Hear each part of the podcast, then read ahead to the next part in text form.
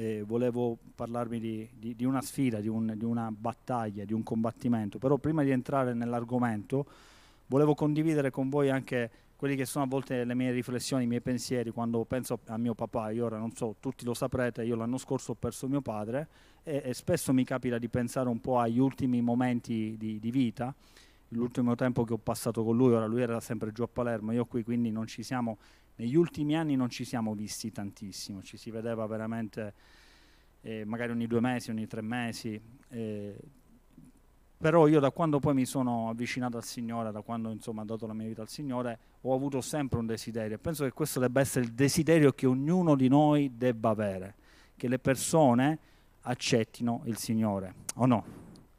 Una volta che io ho sperimentato la gioia della salvezza, il dono della salvezza, la grazia di quello che Gesù ha fatto, il mio desiderio deve essere quello di poterlo condividere. E con chi comincio? Con quelli che ho accanto, quindi con i miei parenti, con i miei familiari. Infatti mia mamma magari all'inizio non voleva, però poi lei si è avvicinata al Signore, ha accettato Gesù, adesso sta servendo il Signore, fa due o tre culti la domenica, quindi gloria a Dio per questo.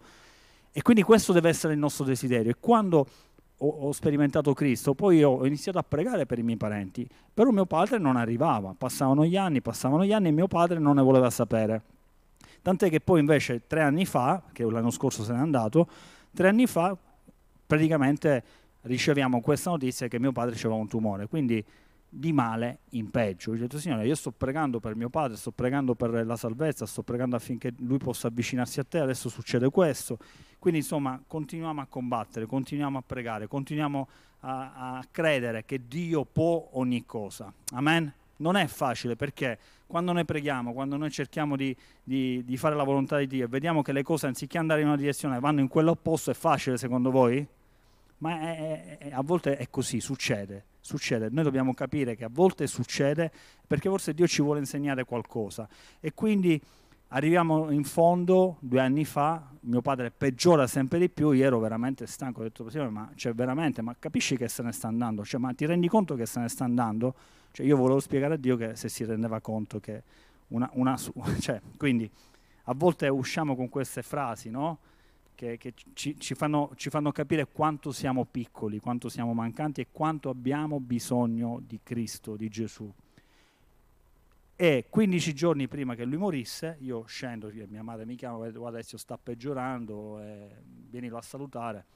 Vado giù, sto giù circa una settimana, mio padre diciamo che eh, di testa non c'era più perché era imbottito da, dai farmaci, prendeva la morfina, stava male, quindi era sempre poco lucido, anzi diciamo era, era quasi assente. Io dicevo, Signore, ma dimmi tu, io che devo fare adesso? Cioè, io posso pregare, continuo a pregare, però aiutami, aiutami, Signore. Cioè, io voglio che quantomeno, cioè, io voglio credere in una guarigione fino alla fine, però dico, almeno la salvezza, cioè, almeno quella non puoi, Signore.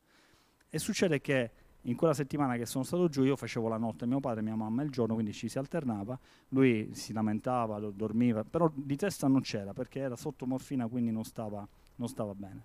Una notte, mi ricordo, mi sembra fosse il mercoledì notte, verso le 4 del mattino lui si sveglia e vedo mio padre diverso, cioè nel senso lo vedo presente, cosciente, consapevole di, di, del momento e quindi io colgo l'occasione, inizio a parlare di nuovo del Signore, prendo l'argomento per l'ennesima volta, gli parlo del Signore e la cosa fantastica, il miracolo più grande accade in quel momento che mio padre si arrende finalmente al Signore, accetta Gesù consapevole, preghiamo insieme, ci abbracciamo. È stato qualcosa di, di grandioso, tant'è che io poi sono andato a letto di, mattina, mi sono risvegliato e avevo la stessa gioia che ho provato quando mi sono convertito io, quando ho passato la prima notte nel deserto e ho accettato Gesù nella mia vita. Quindi è qualcosa di, di grande.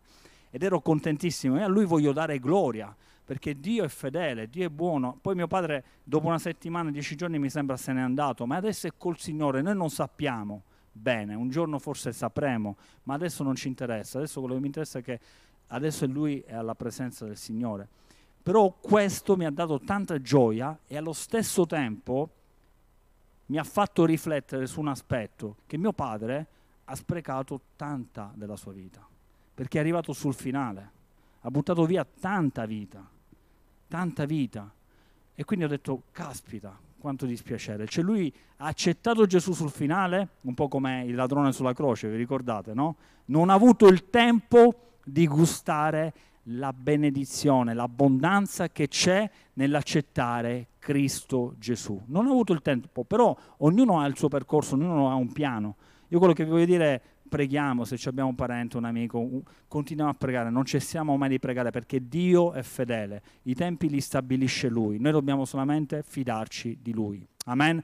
Però ritornando al discorso del fatto che Lui un po' ha sprecato la sua vita, mi ha fatto un po' eh, rattristare la cosa perché ho detto caspita quanto mi dispiace.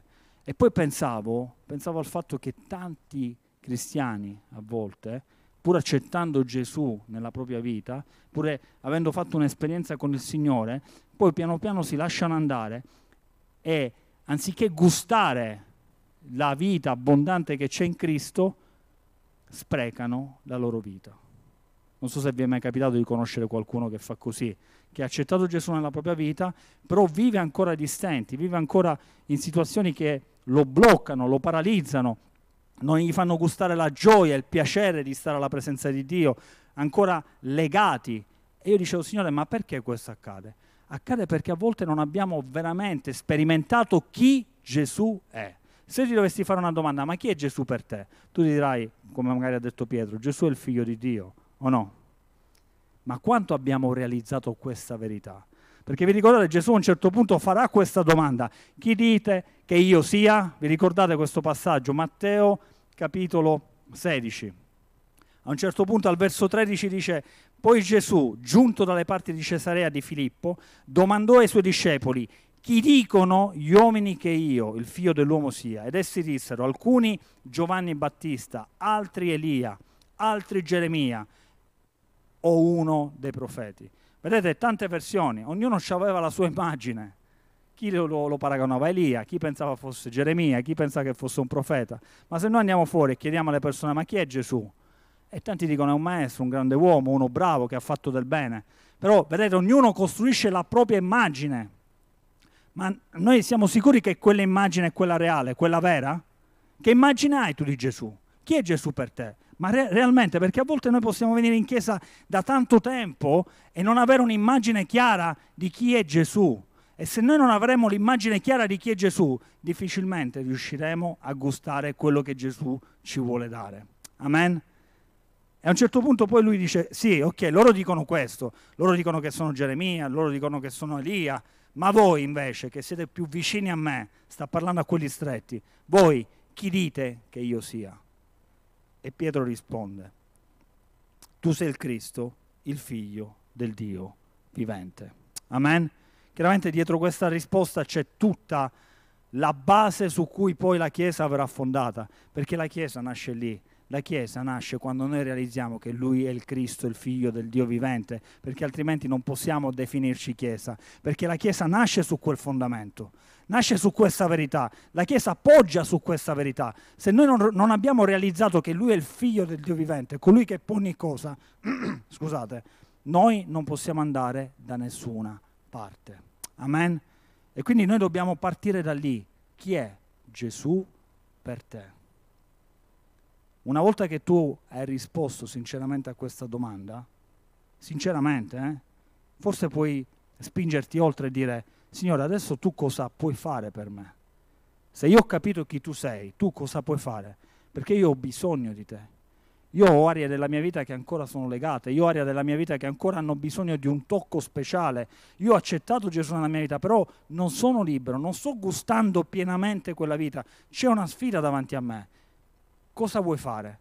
E il Signore a un certo punto in Luca 4 dice, lo Spirito del Signore è sopra di me perché mi ha unto per evangelizzare i poveri, mi ha mandato per guarire quelli che hanno il cuore rotto, per proclamare la liberazione ai prigionieri e il recupero della vista ai ciechi, per rimettere in libertà gli oppressi e per predicare l'anno accettevole del Signore. Vedete, una volta che io ho realizzato chi Lui è, allora posso comprendere quello che Lui fa. Gesù è venuto solamente per questo. Gesù è venuto per liberarci per salvarci, per fasciare i cuori rotti. Gesù è venuto per darci vita e vita abbondante. Però a volte nella nostra vita, pur avendo accettato Gesù, continuiamo a trascinarci, continuiamo a, a vivere in situazioni che non vorremmo. Ci sono aree della nostra vita che stanno bloccando il percorso che Dio ha stabilito per noi. Quanti sanno che Dio ha un percorso preciso per ognuno di noi? Preciso! Cioè, ma quanto, quanti sanno che tu sei unico? Qualcuno dirà, meno male, no? Sei, sei unico o sei unica? Quanti lo sanno? Che quello che devi fare tu, lo puoi fare solamente tu. Solo tu lo puoi fare. Solamente tu. Cioè Dio ha chiamato te per fare quella cosa precisa. Dio ha stabilito un piano per ognuno di noi. E se noi non realizziamo questo e lasciamo che alcune situazioni blocchino la nostra vita, noi non porteremo avanti il piano che Dio ha per ognuno di noi. E quindi noi dobbiamo fare attenzione, realizzare chi è Gesù per me. Gesù, tu sei il figlio del Dio vivente, tu sei Dio, tu sei colui che pone ogni cosa, ma io voglio conoscerti veramente voglio sperimentare veramente chi tu sei. Sapete perché? Perché se io non sperimento Gesù, come faccio a condividerlo con gli altri? Io cosa devo andare a portare a mio padre? Facciamo finta, stamattina ho fatto un esempio. Se io Moreno non lo conosco, ragazzi, Chiesa, vi presento Moreno. Ma se non lo conosco, come faccio a presentarvelo? Vi torna? Io vi posso presentare una persona che conosco, una persona di cui ho un'immagine corretta, Ecco perché dobbiamo veramente realizzare chi Gesù è. E una volta che ho sperimentato questo, Gesù, tu perché sei venuto? E la sua parola mi risponde dicendomi, io sono venuto per darti libertà, io sono venuto per spezzare ogni catena, io sono venuto per fasciare i cuori rotti. Amen. E io credo che questa mattina il Signore voglia veramente fare questo nelle nostre vite. Questa mattina il Signore vuole toccare aree della nostra vita che a volte sono rimaste lì, ferme, isolate, che noi pensavamo che queste aree non potessero mai essere liberate, ma il Signore lo vuole fare. Però per fare questo ha bisogno di te, ha bisogno della tua collaborazione, ha bisogno che tu metti in pratica alcuni principi che adesso vedremo. E per vedere questo ci facciamo un viaggetto nell'Antico Testamento, veloce veloce, cerchiamo di capire un po' come a volte il Signore si muove e ci insegna quello che, che noi dobbiamo fare ogni giorno per vedere la nostra vita libera. Quanti vogliono essere liberi?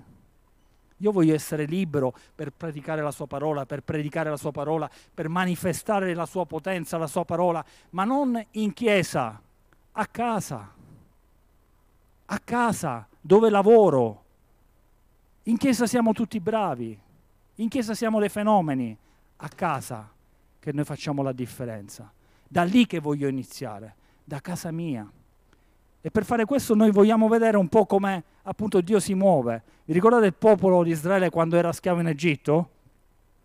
Ce lo ricordiamo? Che cosa ha fatto eh, il Signore? A un certo punto ha preso il popolo e l'ha tratto fuori dall'Egitto. Questa è una bellissima immagine di quello che fa Gesù con noi. Gesù a un certo punto, se noi lo accettiamo nelle nostre vite, ci libera, ci rende liberi dalla schiavitù del peccato, dalla schiavitù della condanna. Gli ebrei, gli israeliti, Israele era schiavo dell'Egitto. Dio l'ha preso e l'ha tratto fuori. Però questo è solamente l'inizio noi abbiamo bisogno di una terra promessa. Amen? Abbiamo bisogno di prendere possesso di quelle che sono le promesse le benedizioni che Dio ha stabilito per la nostra vita. Nella vita io sono venuto per darvi vita e vita e dove sono? Perché non le sto vivendo? Israele è stato liberato, però Israele ha commesso un errore. Si è fidato di Dio, ma non troppo. Si è fidato di Dio, ma con delle riserve. Si è fidato di Dio e ha guardato le circostanze. Si è fidato di Dio, ma non si è fidato ciecamente di Dio.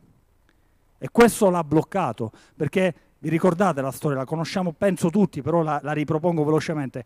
Quando stavano per entrare nella terra, iniziano a vedere i problemi, iniziano a vedere i giganti, iniziano a vedere le cose che non avrebbero potuto superare. E i problemi diventano più grandi di Dio. Noi accettiamo il Signore nella nostra vita, il Signore ci libera, ci libera. E poi il Signore dice io voglio di più di te. Signore, ma c'è un'area che io non posso darti. È troppo grande, è troppo difficile, è troppo impegnativa, è impossibile. Poi il Signore dice sì, ma tu non sai chi sono io. Io sono il Signore, io posso ogni cosa. Amen. E sono rimasti lì a vagare nel deserto per 40 anni perché non hanno ciecamente creduto in chi Dio è. Ecco perché ritorna la domanda, chi è Gesù per te? Perché se credi che Gesù sia un profeta, un maestro, un grande uomo, o se credi con la testolina che Gesù è il figlio di Dio e basta, questa verità ci servirà solo per galleggiare, per sopravvivere, non per vivere quello che Dio ha preparato. Attenzione, io non sto dicendo che non ci saranno prove, io non sto dicendo che non ci saranno difficoltà, io non sto dicendo che non ci saranno situazioni difficili, io sto dicendo che quando c'è Cristo veramente nella nostra vita, ogni area è libera. Amen? Anche in mezzo alle prove, anche in mezzo alle difficoltà, noi possiamo alzarci e dire Signore, gloria al tuo nome grazie per quello che tu sei, grazie per quello che tu fai. Ma veniamo a Israele. Israele a un certo punto si blocca e vaga nel deserto. Ma questa mattina il Signore ci vuole ricordare che c'è la possibilità di liberare la nostra vita. E se c'è una sfida davanti a te, se c'è un combattimento davanti a te, se c'è una prova davanti a te, se c'è un'area che ha bisogno di essere liberata, oggi il Signore lo può fare. Amen. Sapete quando Giosuè prende il posto di Mosè, subito entra in possesso nella terra, però sarà graduale, vi ricordate? Entra, c'è il fiume, subito dopo il fiume ci sarà una città, la prima città come si chiama? Come si chiama la prima città che dovrà conquistare? Gerico, Gerico. Infatti il titolo del messaggio questa mattina è alla conquista di Gerico. Gerico era una città inespugnabile, era una città impossibile da conquistare come a volte sono le nostre aree della vita. Ci sono situazioni nella nostra vita che diventano città inespugnabili, prove impossibili, situazioni improponibili, mura alte 9 metri, spesse 6 metri, ma dove andiamo? Non ce la facciamo, ma io da una vita che combatto con questo vizio, io da una vita che combatto con questa dipendenza, io da una vita che combatto con quest'area del mio carattere, io da una vita che combatto con certe situazioni. Ma il Signore ti sta dicendo, oggi Gerico la do nelle tue mani. Ci crediamo? Leggiamo la parola di Dio, Giosuè 6, verso 2. L'Eterno disse a Giosuè, vedi, io ti ho dato in mano Gerico, il suo re e i suoi valorosi guerrieri. Voi tutti, uomini di guerra, marcerete intorno alla città, girerete intorno alla città una volta, così farà per sei giorni Sette sacerdoti porteranno davanti all'arca sette trombe di corno di montone, ma il settimo giorno girerete intorno alla città sette volte e i sacerdoti suoneranno le trombe. Quando essi suoneranno a distesa il corno di montone e voi udrete il suono della tromba, tutto il popolo darà in un grande grido. Allora le mura della città crolleranno sprofondando e il popolo salirà ciascuno diritto davanti a sé. Così Giosuè, figlio di Nun, chiamò i sacerdoti e disse loro, prendete l'arca del patto, che sappiamo tutti che rappresenta la presenza di Dio, e sette sacerdoti portino sette trombe di corno di montone davanti all'arca dell'Eterno. Poi disse al popolo, andate avanti e marciate intorno alla città, e gli uomini armati marcino davanti all'arca dell'Eterno. Questa è una bellissima storia che penso tutti abbiate letto almeno una volta, e ci, ci fa vedere le istruzioni che riceve Gerico per conquistare una città impossibile. Questa è follia, ragazzi, che ne dite? Vi sembra una storia normale questa? Cioè, vi sembra normale quello che Dio sta dicendo a questo popolo? Gli sta dicendo di girare intorno ad una città. Ma noi da questa storia possiamo imparare tante cose, ma vogliamo soffermarci su almeno tre ingredienti, tre ingredienti che se lasciamo sciogliere nella nostra vita ci permetteranno veramente di realizzare delle cose grandi. Potremo vedere davanti a noi città, fortezze, situazioni cambiare radicalmente. Amen? Lo possiamo fare se noi mettiamo veramente fede in queste situazioni. Intanto vi volevo dire che cioè, il Signore li ha, voluto, li ha voluti scioccare, gli ha voluto veramente dire qualcosa di, di strano, cioè, ma per l'uomo è follia.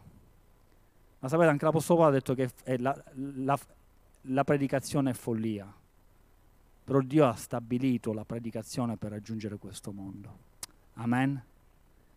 Quindi in questo brano noi possiamo trovare il primo principio.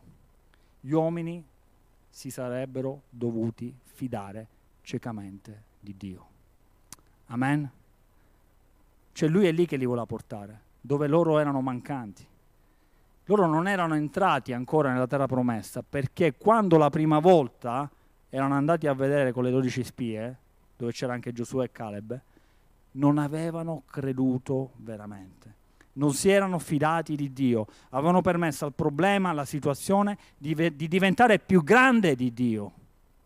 E quindi lui gli sta dicendo, vediamo se questi si fidano. Ora gli faccio fare qualcosa di veramente folle e vediamo se questi si fidano di me.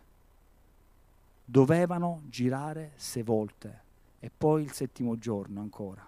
Cioè è qualcosa di veramente folle umanamente parlando, no? Ci avete mai pensato? Ma loro che hanno fatto si sono fidati. Quindi il primo ingrediente è fidiamoci di Dio. Ci stiamo fidando di Dio? Perché sapete, è facile fidarsi di Dio quando tutto va bene, lo diciamo sempre.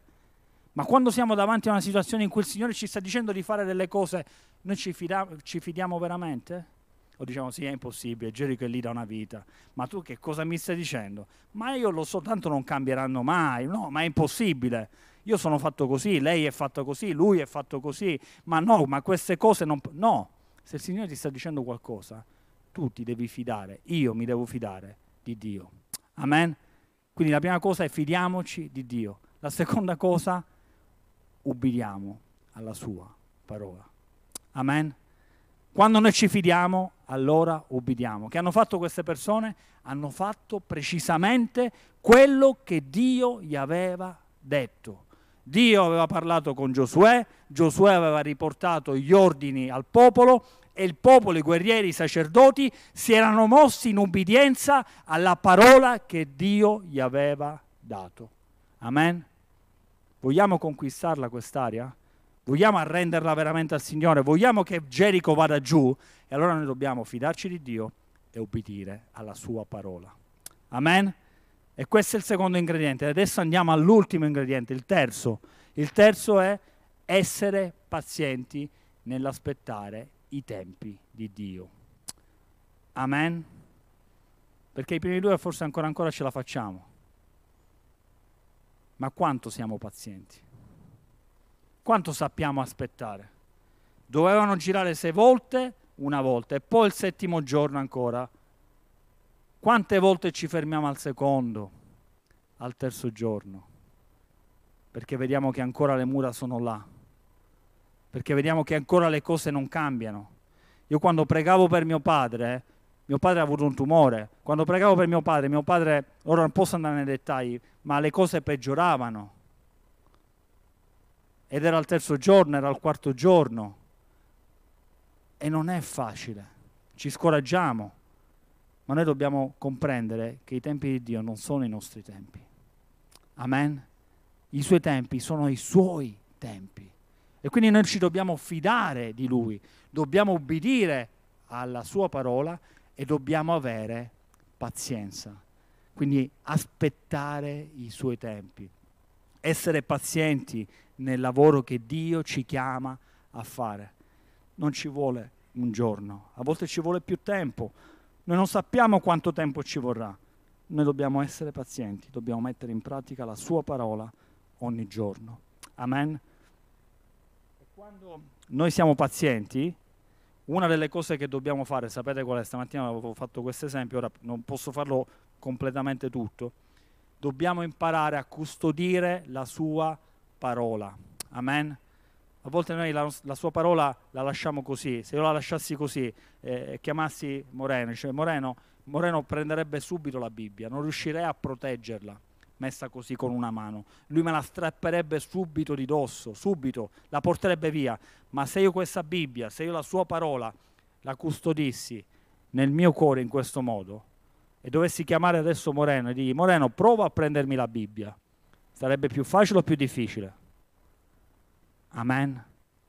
Dobbiamo imparare a custodire la sua parola. Amen.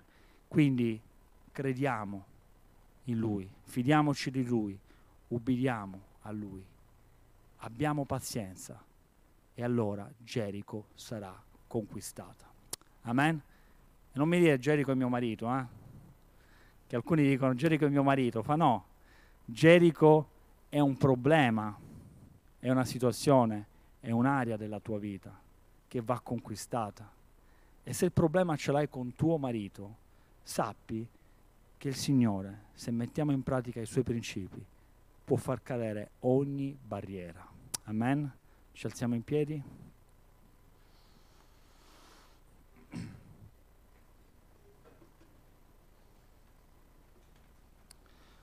Ora, mentre cantiamo vogliamo veramente lasciare che Dio possa guidare ogni cosa e io non so qual è la situazione che tu stai vivendo, io non lo so ma il Signore lo sa. A volte ci sono situazioni nella nostra vita che diventano vere e proprie fortezze. Ci sono momenti in cui la mancanza di perdono verso qualcosa o verso qualcuno diventa una Gerico inespugnabile. C'è tutta la terra promessa dietro Gerico e noi siamo fermi lì. Il Signore ci vuole dare tanto e noi siamo ancora fermi lì, perché non abbiamo la forza e la capacità di saper rilasciare il vero perdono. Ci sono momenti in cui Gerico diventa un fallimento. Chi non ha sbagliato? Ma se noi non abbiamo la capacità di risolvere e permettiamo a quel fallimento di radicarsi nella nostra vita, quel fallimento diventa una Gerico bloccata lì, che non ci permette di andare avanti. La paura. Viviamo in un mondo in cui veramente in questo momento non è facile, ma se ci facciamo prendere troppo dalla paura, ho letto una frase bellissima, smettiamo di vivere per paura di morire dobbiamo stare attenti. Quindi questa sera, questa mattina, scusate, lasciamo che il Signore possa con la sua parola, con il suo dolce tocco, aiutare ognuno di noi. Vedete, loro hanno ricevuto delle istruzioni importanti e queste istruzioni vi facevano capire non con le vostre forze, non sarete voi a combattere. Voi semplicemente dovete fare tre cose. Fidarsi di me, ubbidire alla mia parola e aspettare i miei tempi. Il resto lo farò io. Amen.